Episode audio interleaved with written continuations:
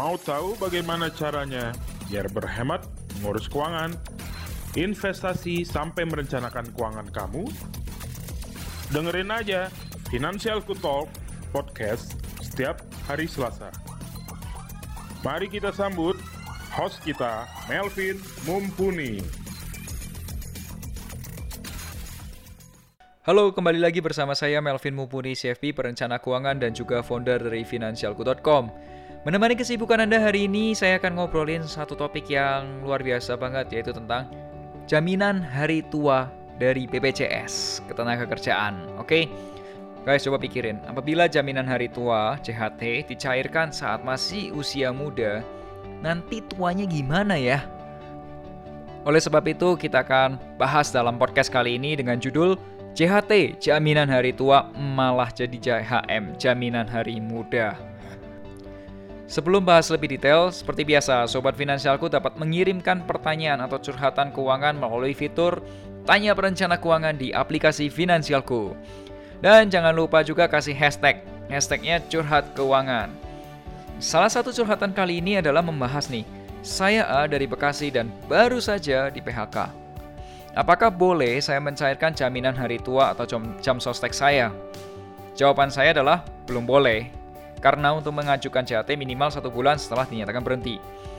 Nah, kamu cukup ya setelah satu bulan, kamu cukup penuhi aja syarat-syarat untuk mencairkan JHT, syarat-syarat administrasi maksud saya. Permasalahan saya adalah gini, bukan pada bisa atau nggak bisa mencairkan JHT di usia muda.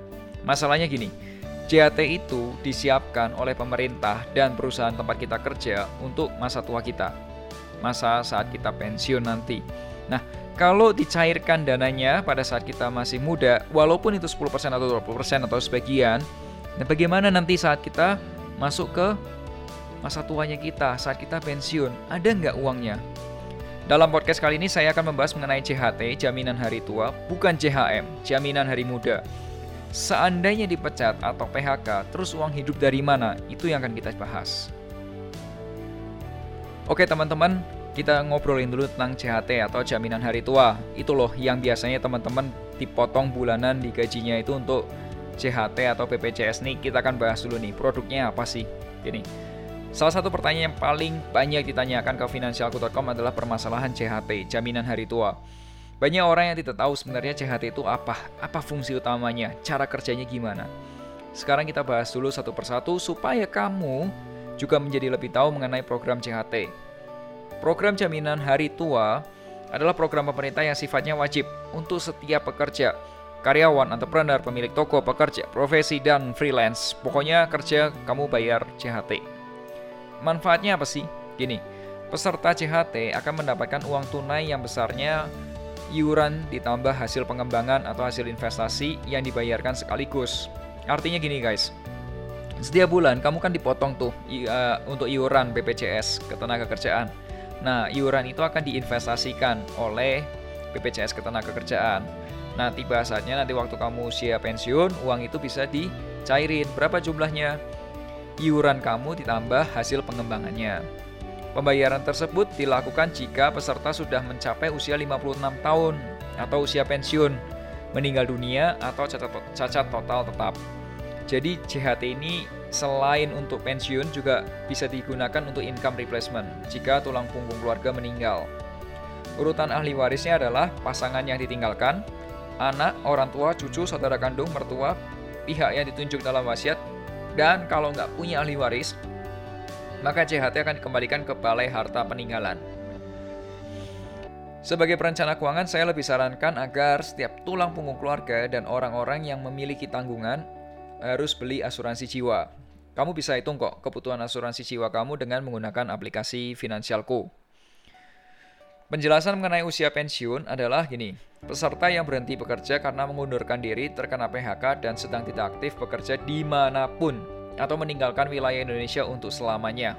Oke, berapa dana CHT yang boleh diambil?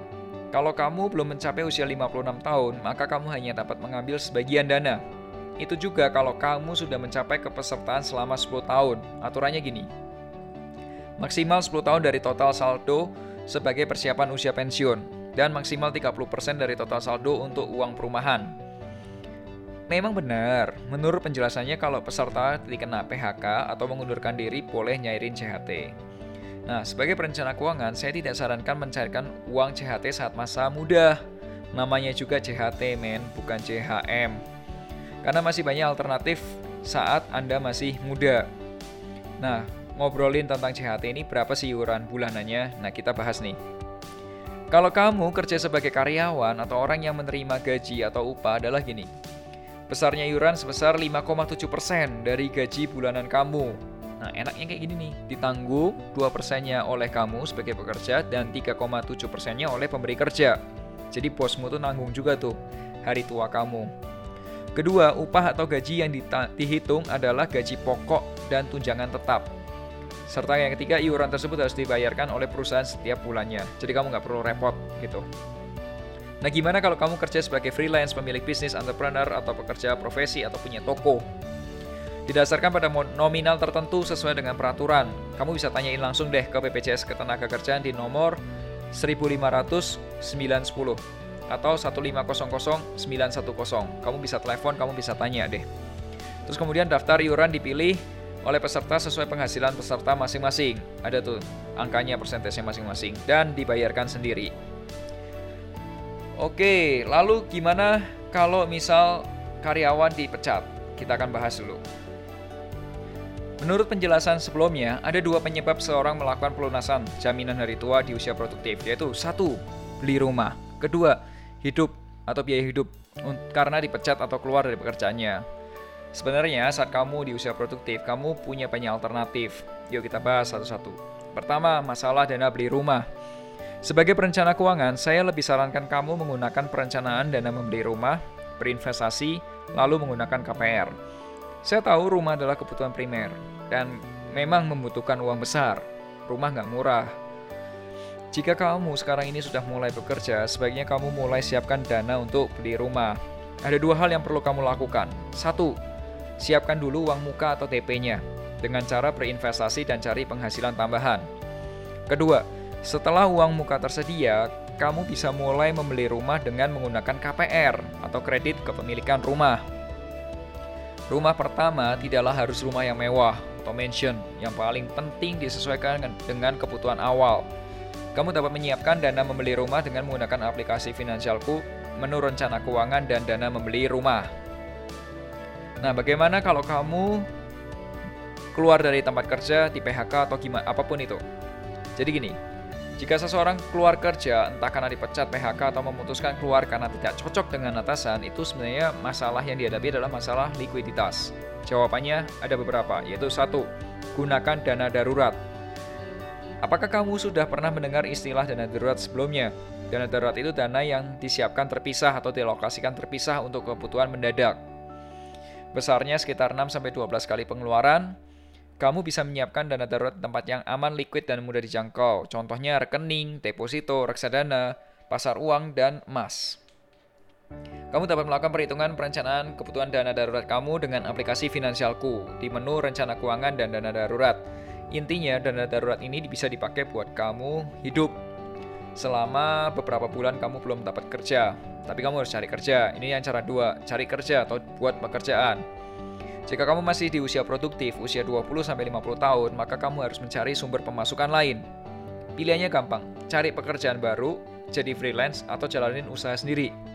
Coba pikirin deh, kenapa ada orang yang jadi rebutan banyak perusahaan hingga perusahaan mau bayar mahal? Kamu tahu nggak ada orang yang dikejar-kejar sama banyak perusahaan untuk ditarik jadi timnya dengan harga bayaran mahal. Tapi kenapa di sisi lain ada juga orang yang nggak diinginin oleh perusahaan. Kalau bisa kamu jangan deh masuk di perusahaan gua. Mendingan kamu daftar yang tempat lain deh. Jawabannya sederhana kok menurut saya. Karena orang yang jadi rebutan itu punya kemampuan unik dan mampu memberikan value besar ke perusahaan. Oleh sebab itu, saat bekerja, sebaiknya tunjukkan hasil kerja yang maksimal dan selalu upgrade kemampuan serta pengetahuan kamu, supaya kamu bisa menjadi rebutan.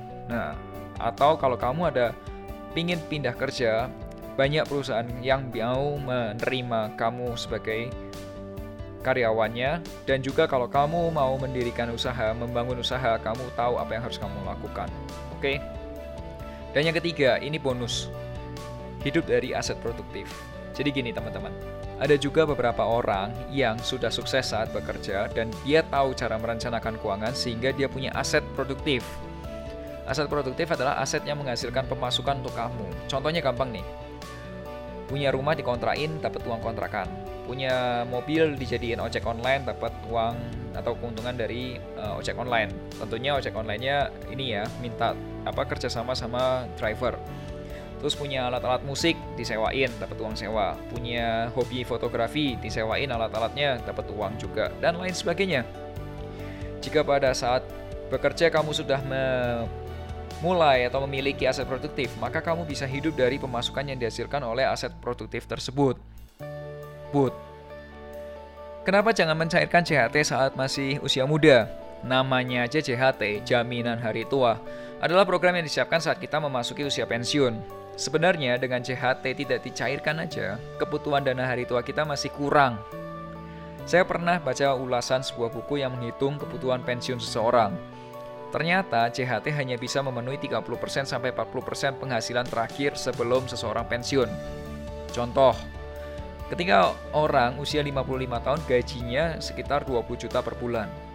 Nah, JHT ini ketika dicairkan, didepositokan, hasilnya hanya cukup untuk mencapai 30% sampai 40% dari income-nya sebelum pensiun. Kurang lebih sekitar 6 sampai 8 juta. Coba bayangin, orang yang tadinya di usia 55 tahun digaji 20 juta per bulan, setelah pensiun dia cuma punya income 6 sampai 8 juta. Kamu kerasa nggak itu nyomplang sekali? Oleh sebab itu, saya sarankan ketika kamu di usia produktif, lebih baik melakukan perencanaan keuangan mulai nyiapin dana darurat, mulai beli rumah, mulai nyiapin dana hari tua, mulai berinvestasi dan lain sebagainya. Karena problemnya adalah pensiun itu butuh uang besar dan itu harus disiapkan dari jauh-jauh hari. Kalau memang perusahaan dan pemerintah Indonesia sudah menyiapkan program yaitu CHT, jangan sampai disia-siakan. Oke? Okay? So, apa kesimpulan kita di podcast kali ini? Jadi gini, CHT Jaminan Hari Tua adalah program pemerintah yang disiapkan untuk kebutuhan masa tua kita dan seluruh masyarakat Indonesia. Oleh sebab itu, jangan pernah cairin CHT di usia muda atau di usia produktif. Supaya kamu bisa tetap hidup ketika keluar kerja, kamu harus punya satu Siapin dana darurat atau emergency fund 6-12 kali pengeluaran Hitung aja di aplikasi Finansialku Kedua, kamu harus punya track record yang bagus di industri kamu Supaya ketika kamu nanti ketika keluar kerja kamu lebih mudah cari kerja atau kamu bisa memulai bisnis kamu karena kamu menguasai. Ketiga, sebisa mungkin miliki aset-aset produktif yang mampu menghasilkan pemasukan. Kamu keluar kerja atau enggak, kalau kamu punya aset produktif, itu akan sangat membantu kamu. Right? Dan satu lagi, mengenai dana membeli rumah, jangan ambil CHT. Mendingan gini aja deh, mulai aja dari merencanakan dana membeli rumah. Kamu gampang banget kok caranya. Download aja aplikasi finansialku di Google Play Store atau gunakan di web, apa web browser aplikasi titik finansialku.com. Nah, kamu mulai deh hitung DP-nya dan mulai investasi. Kalau DP-nya sudah tersedia, ajukan aja KPR rumah. Kalau kamu masih bingung, tanya ke saya, Melvin Mumpuni CFP, atau tanya ke perencana keuangan kami di Finansialku. Di situ ada fitur tanya perencana keuangan. Oke, itu tadi penjelasan saya mengenai JHT, jaminan hari tua. Jangan pernah berpikir lagi cairkan JHT di usia muda ya. Karena kamu tahu sebenarnya itu nggak cukup. So akhir kata, make a plan and get your financial dreams come true. Sampai jumpa di podcast berikutnya.